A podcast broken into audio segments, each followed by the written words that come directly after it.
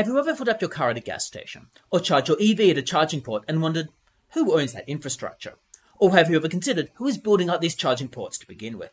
Well, me neither, but it turns out it might be Warren Buffett and Berkshire Hathaway, because they've just revealed a multi billion dollar stake in Pilot Flying J, one of the largest travel center operators in the United States, operating over 650 such centers and building out charging infrastructure in conjunction with General Motors.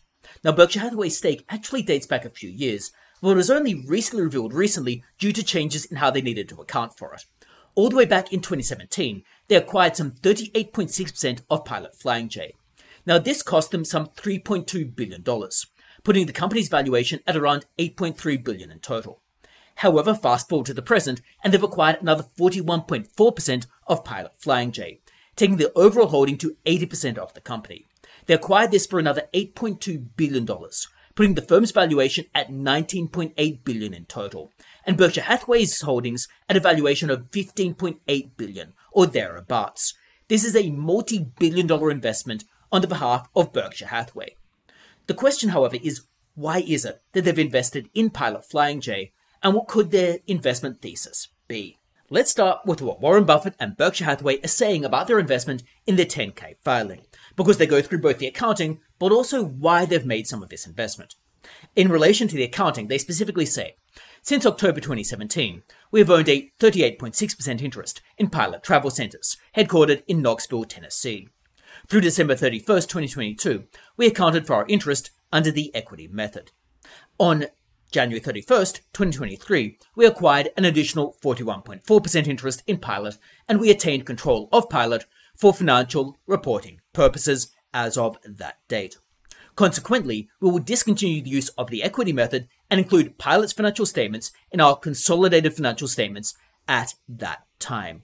Now, going forward to some background about Pilot, Berkshire Hathaway specifically says Pilot is the largest operator of travel centers in North America primarily operating under the names Pilot or Flying J, which is why it's often called Pilot Flying J, with more than 650 travel center locations across 44 US states and 6 Canadian provinces.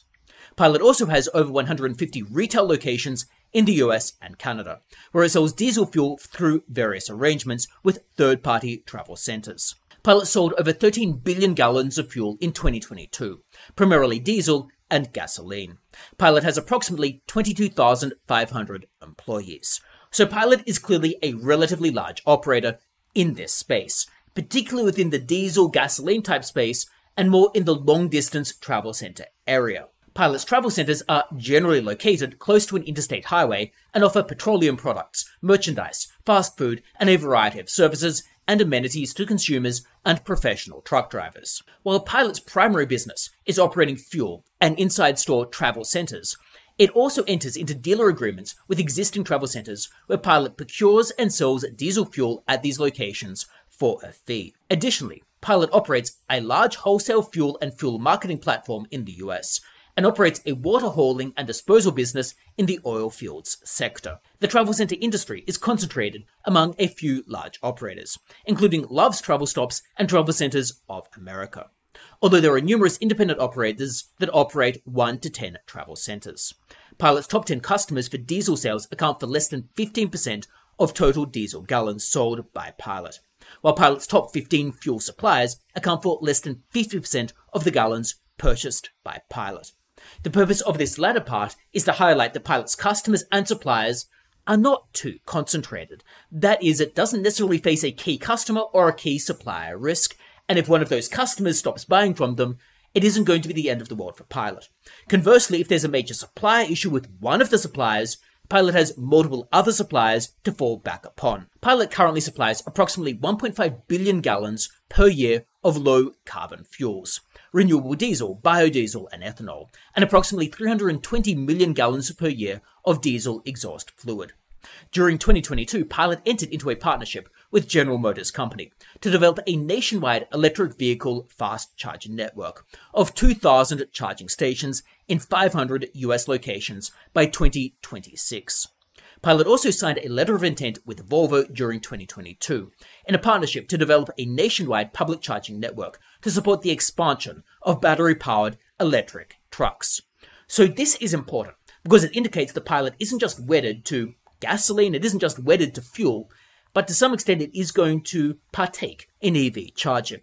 Now, whether or not you love or loathe the EVs, there is a sizable segment of the market that is going to use EVs, and these EVs will need charging stations, particularly on long distance journeys. So taking a slice of that pie makes perfect sense for an operator like Pilot Flying J, and indeed it could be quite lucrative if the charging fees are anything to go by.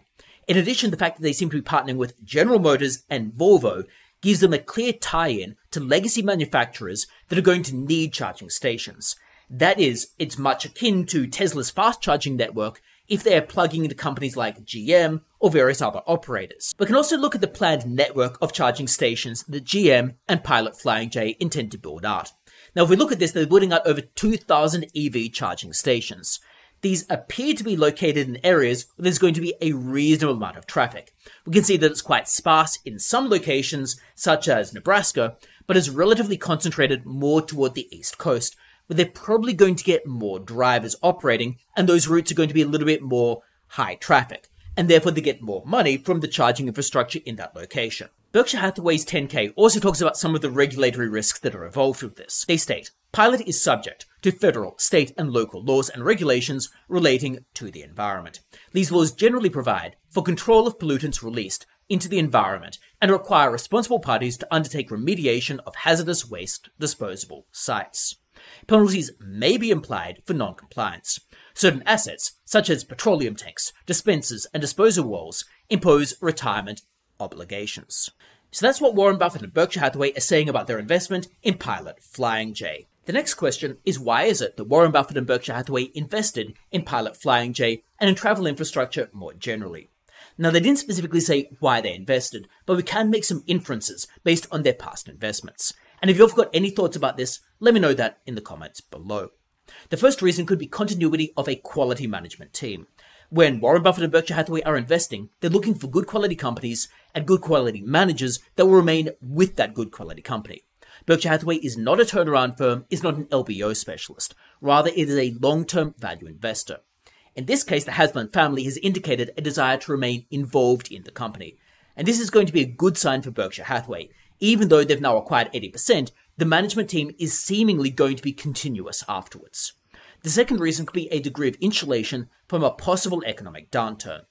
Now, clearly, when you've got gas stations and the like, these can be hit in a downturn. After all, if there's a recession, people might travel less. Fewer goods are going to be sold, there'll be less transport. However, people still need to get from place A to B. There still is going to be some necessary transport. There are still essential goods that need to be moved across the country. Therefore, there's a degree of protection against a possible recession.